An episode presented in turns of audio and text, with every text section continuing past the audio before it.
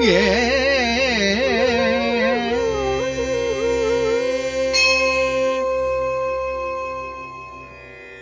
தொலைக்காட்சி நேயர்களுக்கு என்னுடைய அன்பு வணக்கம். அனுஷத்தின் அனுகிரகம் நிகழ்ச்சியில ஒரு ஆன்மீக பெரியவர் சோடா குடிக்க சென்ற ஒரு அனுபவத்தின் தொடர்ச்சியில இருக்கோம். அப்படி சோடா குடிப்பதற்காக அவர் கீழே இறங்குறார்.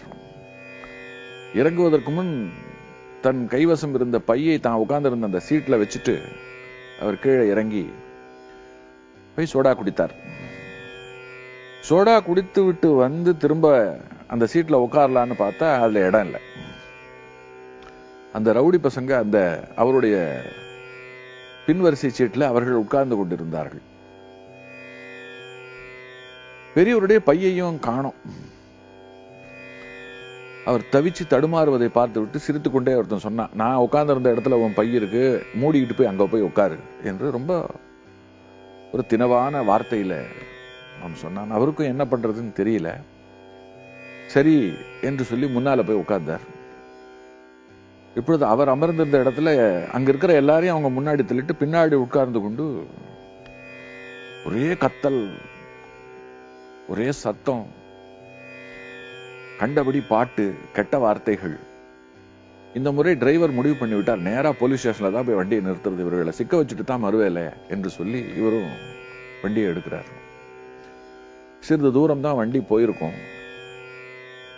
நம்முடைய ஆன்மீக பெரியவர் இருக்காரே அவர் மனசுக்குள்ள காதை பூடிக்கிறார். இவங்க இந்த சத்தம் பிடிக்காம இறைவா இது என்ன சோதனை? ஏன் என் பயணம் இப்படி இன்றைக்கு? அப்படின்னு சொல்லி மனசுக்குள்ள அப்படியே மருகி பெரியவரை சிந்தித்தபடி அப்படியே உட்கார்ந்து கொண்டிருக்கிறார். அந்த நேரம் பார்த்து ஒரு பெரிய சத்தம் டமால்னு. அதாவது இந்த பேருந்துக்கு பின்பக்கமாக வந்து கொண்டிருந்த ஒரு லாரி பிரேக் பிடிக்காத நிலையில பின்பக்கமாக வந்து மோதி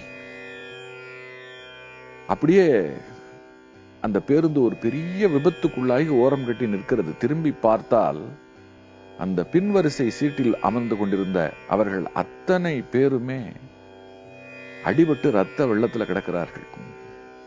அந்த ஒரு நொடியில் தான் பெரியவருக்கு தோன்றியது. எதற்காக பெரியவர் இறங்கி போய் சோடா குடி என்று சொன்னார்? அப்படி அவர் இறங்கி போயிருக்கல அப்படின்னு சொன்னா அந்த இடம் காலியா இருந்திருக்காது இவர்கள் வந்து உட்கார்ந்து கொண்டிருக்க மாட்டார்கள். இவரும் டிரைவர் சீட்டுக்கு பின்னால வந்து அமர்ந்து கொண்டிருக்க மாட்டார். அப்பொழுதுதான் தெரிந்தது. கிளம்பும் போது பெரியவர் எதனால் சொன்னார் என்று. அதே சமயம் அவர் மனசுக்குள்ள அவர்கள் என்னதான் தப்பானவர்களாக இருந்தாலும் விபத்துக்கு ஆளாகி துடிக்கிறார்கள். அதை பார்க்கும் பொழுது ஒரு பதைப்பு ஐயோ இவர்களுக்கு இப்படி ஆகிவிட்டதே அப்படின்னு சொல்லி. அதே சமயம் அந்த மகான் இப்படி ஒரு ஆபத்திலிருந்து தன்னை காப்பதற்குத்தான் இப்படி ஒரு வழியை காட்டியிருக்கிறாரா அப்படின்னு சொல்லிட்டு ஒரு எண்ணம். அதற்கு பிறகு அவர் அடுத்து பெரியவரை தரிசிக்கும் பொழுது பெரியவர் கேட்டார் என்ன போன தடவை உன் பயணம் நல்ல விதமா இருந்ததா? என்று கேட்கவும் அவரிடம் அவர் சொல்றார் இப்படி ஆனது எனக்கு ரொம்ப வருத்தம். ஒரு விபத்து நடக்க இருக்கிறது நீ செல்லாதே அப்படின்னு நீங்க சொல்லலாமே என்னும் பொழுது சிரித்துக் கொண்டே சொன்னார்.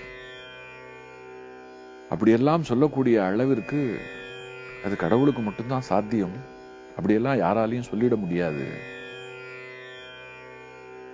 ஏதோ எனக்கு தோணினது நான் உனக்கு சொன்னேன். அதுக்கும் காரணம் இருக்கு. என்று சொல்லும்பொழுது அவர் சொன்னார் அவர்கள் என்னதான் தீயவர்களாக இருந்தாலும் அவர்களுக்கு இப்படி ஒரு முடிவா? என்று கேட்கும் பொழுது அவர் சொல்றார் எதற்கும் ஒரு முடிவு உண்டு. எந்த ஒரு விஷயமாக இருந்தாலும் அதற்கு வந்து ஒரு முடிவு ஏற்பட்டே தீர வேண்டும். அந்த முடிவை அவரவர்களே உருவாக்கி கொள்கிறார்கள் உன்னுடைய தன்னலமற்ற சேவை ஒரு பெரிய பரிகாரமாக மாறி உனக்கு இருந்த ஆபத்திலிருந்து உனக்கு ஒரு கவசம் போல காப்பாற்றி உன்னை செய்தது. எல்லாவற்றுக்கும் மேலாக நீ செய்த குரு சேவை இருக்கிறதே. இந்த குரு சேவை உன்னை தடுத்து ஆட்கொண்டது. அப்படி அவர்களை தடுத்து ஆட்கொள்வதற்கு ஒரு குரு அவர்களுக்கு இல்லாமல் போனதனால் அவர்கள் அப்படி ஆனார்கள். இதை இந்த விதியை மாற்றுவதற்கில்லை.